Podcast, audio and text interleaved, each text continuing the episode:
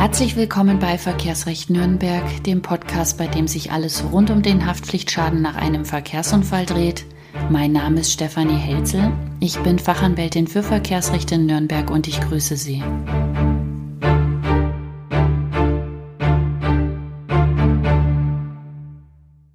Ich freue mich, dass Sie wieder eingeschaltet haben. Heute geht es nämlich um ein brandaktuelles Thema, nämlich die Reparaturrechnung und die Frage, ob die Versicherung die Rechnung einfach so kürzen darf. Früher haben die Haftpflichtversicherungen nur gekürzt, wenn nach Gutachten abgerechnet wurde. Mittlerweile häufen sich die Kürzungen aber auch dann, wenn der Schaden repariert wird und eine Reparaturrechnung vorliegt. Das hat auch einen ganz einfachen Grund. Wegen der derzeitigen Zinspolitik steht den Versicherungen das Wasser bis zum Hals, da die Einnahmen drastisch gesunken sind. Also muss das Geld anders verdient werden. Und das geht, indem man bei den Schadensersatzzahlungen die Daumenschraube anlegt. Dabei kommt dann immer wieder die Frage auf, darf denn die Versicherung einfach so die Rechnung kürzen? Einfache und klare Antwort, nein, sie darf nicht. Würden Sie der Versicherung die Reparatur überlassen, dann könnte sie am Ende auch nicht sagen, so, wir haben jetzt repariert, zahlen aber nur einen Teil davon, den Rest müssen Sie selber zahlen. Das geht nicht. Das Gutachten ist die Grundlage für die Reparatur. Im Gutachten wird der Reparaturweg kalkuliert, der für eine ordnungsgemäße Instandsetzung des Fahrzeugs erforderlich ist.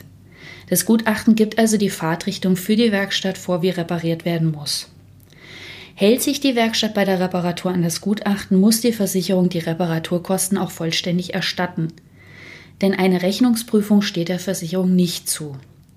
Hierzu gibt es auch ganz klare Vorgaben aus der Rechtsprechung.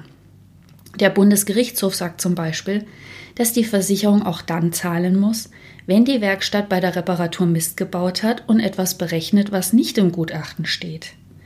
Das nennt der Bundesgerichtshof das Werkstattrisiko, was vom Schädiger zu tragen ist.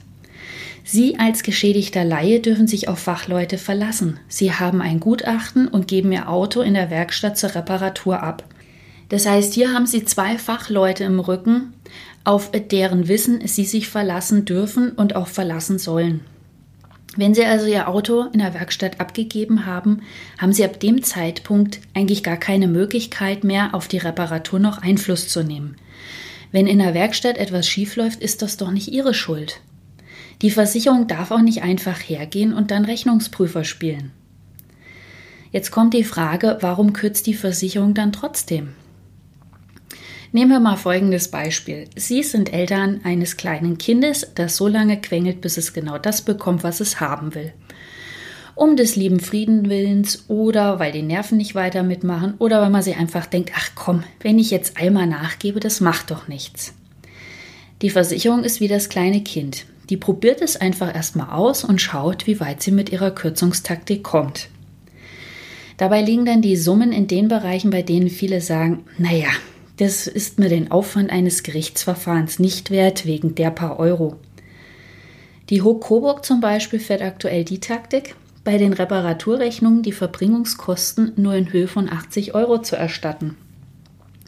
Dabei verliert sie eigentlich einen Prozess nach dem anderen, der gegen sie geführt wird, und sie macht trotzdem fleißig weiter. Warum?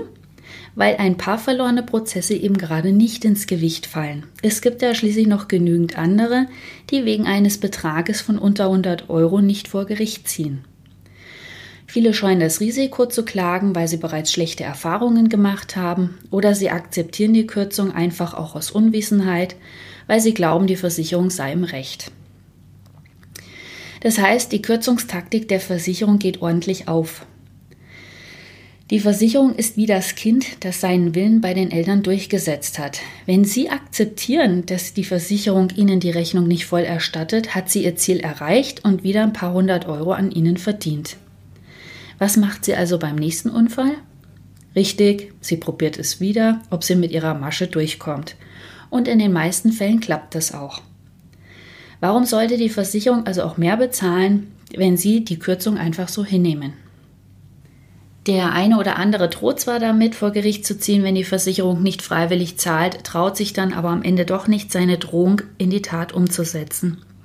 Das wissen auch die Versicherungen, die führen sogar Listen, welche Werkstätten, Gutachter oder auch Rechtsanwälte ernst zu nehmen sind und welche auf die Kürzungstaktiken der Versicherungen hereinfallen, nur leere Drohungen aussprechen und am Ende dann doch nichts machen. Hier ist das Geld verdient.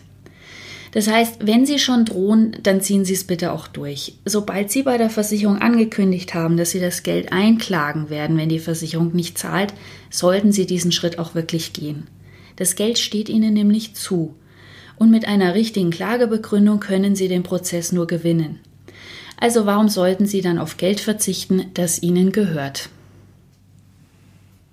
Das war's wieder für heute. Wenn Ihnen diese Folge gefallen hat, freue ich mich über Ihre positive Bewertung bei iTunes. Noch mehr würde ich mich freuen, wenn Sie auch beim nächsten Mal wieder zuhören. Wenn Sie noch weitere Informationen zum Verkehrsrecht suchen, finden Sie diese auf meiner Seite www.verkehrsrecht-nürnberg.eu oder auf meinem Blog zu diesem Podcast unter www.unfall-anwalt-nürnberg.de. Ich wünsche Ihnen allzeit gute Fahrt, Ihre Stefanie Helzel.